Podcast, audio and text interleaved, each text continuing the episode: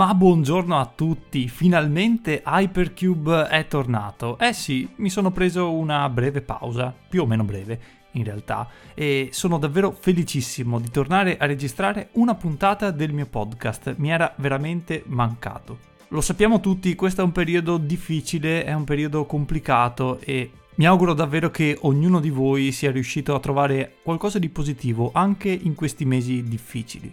Una delle novità in questo ritorno di Hypercube è che sono passato, sto utilizzando Anchor e non più Spreaker. Dal vostro punto di vista non cambia assolutamente niente. Potrete continuare ad ascoltare Hypercube sulle vostre piattaforme preferite, che sia Spotify, Apple Podcast, Google Podcast, davvero Anchor stesso, quello che volete, non cambia assolutamente nulla. Tuttavia ho deciso di effettuare questo cambiamento perché Anchor è una piattaforma più moderna, è una piattaforma gratis, quindi posso caricare i miei episodi illimitati senza avere limiti di tempo o di spazio, che è una gran bella cosa, ma poi appunto perché ha delle feature super interessanti e moderne, quindi mi piace come è strutturata l'app, il sito desktop, insomma mi sto trovando bene in questi primi giorni di utilizzo. Vi ricordo che potete supportare il podcast in maniera completamente gratuita semplicemente valutandolo 5 stelle sull'app che utilizzate per riprodurlo, è semplicissimo. Un'altra novità che riguarda Hypercube è che da questa puntata, da questo episodio, sarà disponibile anche sul mio canale YouTube principale che si chiama come me, Riccardo Prota. Ho pensato dunque di allargare un po' il pubblico del mio podcast anche condividendo la puntata su YouTube e quindi saluto tutti gli amici che la stanno ascoltando su YouTube e tutti quelli che la stanno ascoltando sulle varie piattaforme di podcasting. Parlando di YouTube, negli ultimi mesi mi sono focalizzato proprio sul mio canale, andando a pubblicare dei video che avrei voluto pubblicare tempo fa e che per questioni di tempo non sono mai riuscito a fare. Quindi invito tutti coloro che mi hanno sempre seguito solo sul podcast a farsi un giro anche sul mio canale YouTube perché ci sono davvero tantissimi contenuti nuovi legati al mondo della tecnologia, a qualunque aspetto che mi compete, quindi smartphone, notebook, fotografia, videomaking, ci sono tanti nuovi tutorial, insomma, fateci un salto e vi assicuro non resterete delusi.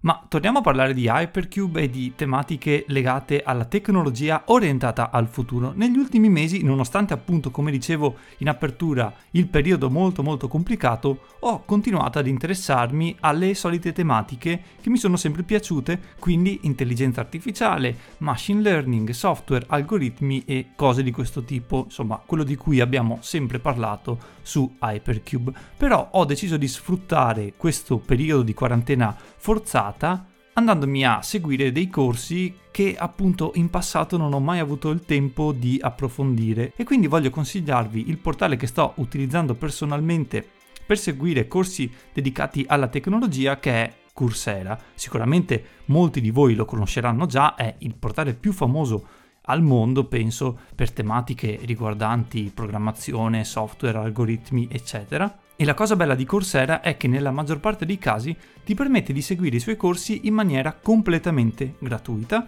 Basta registrarsi ma è gratis. Poi se vuoi il certificato del corso e quindi qualcosa che attesti la tua frequenza al corso e l'aver superato i vari esamini, allora ok, lì è a pagamento. Però nel mio caso i corsi che ho seguito fino ad ora li ho sempre seguiti in maniera gratuita perché il certificato non mi interessa, mi interessa avere la conoscenza nella mia testa, il certificato insomma dal mio punto di vista non è così importante a dire la verità. E quindi uno dei corsi che ho seguito di recente su Coursera è un'introduzione all'intelligenza artificiale curata dai ragazzi di IBM. All'inizio avevo delle aspettative molto alte su questo corso perché ho detto cavolo IBM sono bravi e sicuramente tireranno fuori qualcosa di interessante.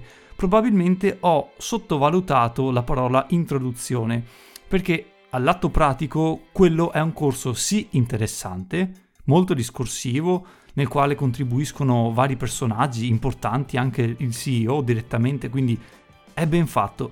Però dal mio punto di vista è un po' troppo semplificato, non si vedono formule, non si vedono algoritmi, non si vedono grafici, è tutto discorsivo, con tanti esempi portati da IBM, però poi all'atto pratico non so se lo definirei un corso di introduzione all'intelligenza artificiale, è quasi un corso di introduzione alla tecnologia, però ecco, se si parla di intelligenza artificiale e in un intero corso non si mostra neanche una formula, mm, secondo me non ci siamo tanto. E un'altra cosa che non mi è piaciuta particolarmente del corso è che hanno speso tanto tempo a raccontare quanto fossero bravi in casa IBM e un po' meno tempo a raccontare poi l'essenza dell'intelligenza artificiale dal mio punto di vista.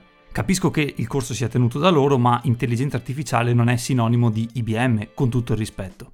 E così, dopo aver seguito questo corso, che mi ha occupato qualche settimana, ho visto tra i correlati un altro corso che si chiamava Introduzione al Machine Learning o qualcosa di simile, tenuto, pensate un po', dal cofondatore di Coursera, cioè Andrew Ng. Abbiamo già parlato di lui qui sul podcast, è insomma un personaggio super influente nella Silicon Valley, nell'intelligenza artificiale in generale, è davvero molto molto bravo nell'esprimersi, mi piace perché è equilibrato, è onesto in quello che dice, nonostante a volte insomma si trovi in situazioni non proprio piacevolissime. Tra l'altro c'è un'intervista recente proprio ad Andrew tenuta nel podcast Artificial Intelligence che vi consiglio di andare ad ascoltare, è molto molto bella. E quindi appena ho visto il suo nome ho detto ok, qui è sinonimo di garanzia, eh, insomma il sito l'ha cofondato lui quindi saprà quello che sta dicendo. E mi sono subito fiondato. E questo corso mi sta piacendo tantissimo, è molto più impegnativo del precedente, ci sono tante formule, è un corso serio, è un corso sì, ok, introduzione, però richiede uno sforzo abbastanza importante. Soprattutto tenete conto che è un corso tenuto da Andrew eh, per Stanford, quindi non proprio l'università più semplice del mondo e quindi richiede davvero dell'impegno. Insomma, se avete delle conoscenze di analisi, di teoria dei sistemi, beh, fa assolutamente al caso vostro. Se invece non vi sentite ferrati in quegli argomenti, io lascerei stare e comincerei da qualcosa di più semplice. In ogni caso io per adesso ho seguito le prime lezioni, devo dire che riesco a seguire tutto quello che, che, viene spiegato. In realtà per il momento è solo un gran ripassone di tutto quello che già sapevo, però sono convinto che adesso pian piano comincerò anche a imparare cose nuove perché Andrew è molto molto bravo anche nel coinvolgere gli spettatori, insomma i suoi alunni. E parlando di machine learning mi viene in mente un articolo che ho letto di recente, proprio proveniente dai ragazzi di OpenAI, ne abbiamo già parlato ampiamente qui sul podcast, loro sono fortissimi, sono probabilmente i più bravi al mondo a fare eh, queste cose, questi algoritmi, quindi ogni volta che vedo del materiale proveniente da loro eh, me lo vado a guardare, me lo vado a leggere perché probabilmente andrò ad imparare qualcosa di nuovo. E anche in questo caso è stato vero. Ecco, loro in questa overview che trovate linkata nella descrizione del podcast, se volete approfondire, c'è tutto l'articolo con il paper da scaricare, anche i grafici se volete scaricare, molto carini.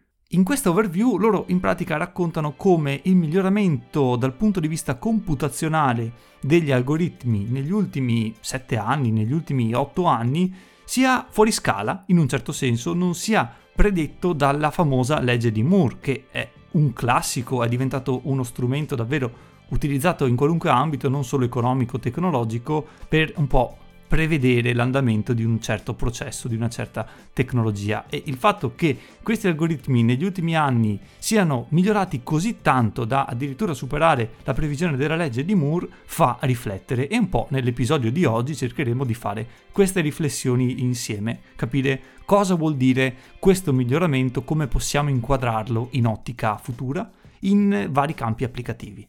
L'esempio più lampante di questo concetto possiamo chiamarlo anche l'esempio da copertina, è AlexNet, una delle reti neurali convoluzionali più famosa di sempre. Per capirci, ne abbiamo già parlato qui nel podcast, ma è quell'algoritmo che ha vinto nel 2012 la classificazione ImageNet. Per la prima volta nella storia un algoritmo basato su rete neurale è riuscito a vincere quella classificazione e ha segnato un'epoca a tutti gli effetti, è proprio una pietra miliare nel mondo tecnologico del eh, machine learning. Ebbene, quello stesso algoritmo, AlexNet, nel corso degli ultimi sette anni, si fa riferimento al periodo 2012-2019, è migliorato a livello di efficienza computazionale per un fattore di 44 volte. Quindi vuol dire che in soli 7 anni si è migliorati di 44 volte la capacità computazionale dell'algoritmo, quando la legge di Moore avrebbe previsto un incremento di 11 volte. Quindi siamo davvero fuori scala, non è che si è fatto un pochettino meglio, si è strafatto in questo caso. L'analisi poi va a considerare anche altri algoritmi celebri che hanno insomma segnato nel loro ambiente qualcosa di importante, però AlexNet, visto che bene o male tutti gli addetti ai lavori lo conoscono, è sicuramente l'esempio più significativo dal mio punto di vista. E questi miglioramenti che possono essere generalizzati hanno un significato molto molto profondo. Perché? Se un algoritmo richiede meno sforzo computazionale per essere eseguito, per ottenere lo stesso risultato e a questo concetto abbiniamo il progresso dal punto di vista della piattaforma hardware che sostiene ovviamente l'algoritmo, che ne sostiene l'implementazione e ci rendiamo conto che siamo all'interno di un loop che si autoalimenta. L'algoritmo diventa sempre più snello, più efficiente, più leggero, ottiene i risultati in maniera sempre più concreta, meno dispendiosa in termini computazionali, allo stesso tempo la piattaforma hardware ti alleggerisce questo compito, ma allora il compito lo puoi fare ancora meglio e così via. Quindi, sebbene lo sviluppo hardware, e ne abbiamo parlato proprio qui su Hypercube in una delle ultime puntate sia uno dei punti fondamentali, sembra che l'avanzare dello sviluppo dell'algoritmo possa avere un ruolo forse da protagonista ancora di più. Un altro aspetto fondamentale quando si parla di miglioramento dell'algoritmo, soprattutto in machine learning e intelligenza artificiale, è la questione del training. Perché sì, ok, l'algoritmo diventa più efficiente dal punto di vista eh, computazionale, ma come ce la gestiamo la questione del train? Eh, non è banale, anzi tutt'altro, infatti si parla proprio di train per dollaro, quasi come fosse un'unità di misura. Sulla base di un dollaro, quanto riesco a trainare? Quanta porzione dell'algoritmo riesco ad allenare. Eh, questa è una tematica economica e di conseguenza di primaria importanza quando si parla di soldi da investire, è sempre al primo posto della checklist. E anche qui il discorso da fare è abbastanza lineare, nel senso se l'algoritmo diventa più snello, diventa più facile da sfruttare e da implementare e allo stesso tempo anche la piattaforma hardware fa dei passi in avanti, i costi si riducono, è vero, ma la complessità degli algoritmi anno dopo anno aumenta e quindi è come al solito un trade-off. È vero che noi siamo in grado di far eseguire più conti nell'arco di uno stesso intervallo temporale, ma è vero che gli algoritmi diventano sempre più complicati perché c'è quella ricerca spasmodica verso l'intelligenza artificiale generale che vuole racchiudere al suo interno più branche del machine learning, tutte insieme per rendere un algoritmo simile al ragionamento umano e quindi capite da voi che sì, i costi vanno giù da una parte e vanno su dall'altra, ancora è un trade-off. E restando proprio su questa tematica del training dell'algoritmo, del costo che ha per un'azienda trovare il dataset per trainare adeguatamente l'algoritmo, pensate a quello che sta accadendo nei giorni nostri. Pensate a quanta complessità in termini di software, ad esempio, abbiamo nei nostri smart speaker, no? A conti fatti sono i sistemi più avanzati dal punto di vista del software e degli algoritmi. Perché? Perché riconoscono la nostra voce, ci danno delle risposte basate sul nostro contesto. Quindi c'è un'elaborazione del dato incredibilmente avanzata in uno scatolotto piccolino che appoggi in salotto. Bene, Oltretutto considerate anche il fatto che questi scatolotti, questi smart speaker, costano 30 euro, costano 40 euro, costano 50 euro e uno dice ma, ma dove sta l'inghippo? Quindi mette a disposizione lo stato dell'arte dell'algoritmo del software e me lo vende a 30 euro. Ma dove ci guadagni? Ci guadagnano dal fatto che appunto un algoritmo per mantenersi, per migliorare, ha bisogno di essere trainato. E quale modo migliore di trainare l'algoritmo con i dati stessi che raccoglie, cioè i nostri, le nostre parole, la nostra voce, le nostre abitudini. Adesso tra l'altro ci si sta spostando sul lato bio, quindi insegnare all'algoritmo come siamo fatti noi all'interno, il nostro battito cardiaco, le nostre emozioni quando leggiamo un libro, ne abbiamo già parlato qui su Hypercube, quindi non solo i dati nostri personali, ma proprio come siamo fatti noi, come funzioniamo, come reagiamo noi a certi stimoli e tutto questo viene fatto per insegnare all'algoritmo in modo sempre migliore. E quindi l'azienda dice guarda io ti vendo lo smart speaker, te lo vendo a 30 euro, 40 euro, quello che è, eh, però poi io raccolgo i dati, quello che ascolta lo utilizzo per trainare i miei stessi sistemi. Qualcuno potrebbe essere d'accordo e dire bah è legittimo, insomma me lo vendono a pochi soldi, eh ci sta che vogliono guadagnarci in quel senso, qualcun altro potrebbe dire, eh no, ma scusa, eh, usa i dati di qualcun altro. E anche qui si potrebbe aprire una questione lunga giorni. Questo per dire che non va sottovalutato lo sforzo che deve essere fatto per insegnare ad un algoritmo, ad una rete, a quello che è, ad un sistema in generale. Perché sì, è vero, i dati si possono comprare, ma sono costosi e comprare dei dati adeguati per trainare un determinato algoritmo può non essere semplice. E più cresce la complessità e più deve crescere l'accuratezza, l'affidabilità dei dataset. Come avevo già detto qualche tempo fa, qui su Hypercube esistono delle aziende che ricevono dei sovvenzionamenti, ricevono dei soldi e il loro mestiere è creare dataset, raccogliere dei dati da vendere poi ad altre aziende che invece sviluppano gli algoritmi. Insomma, è un lavoro, è una questione importante che sta alla base del funzionamento di un algoritmo.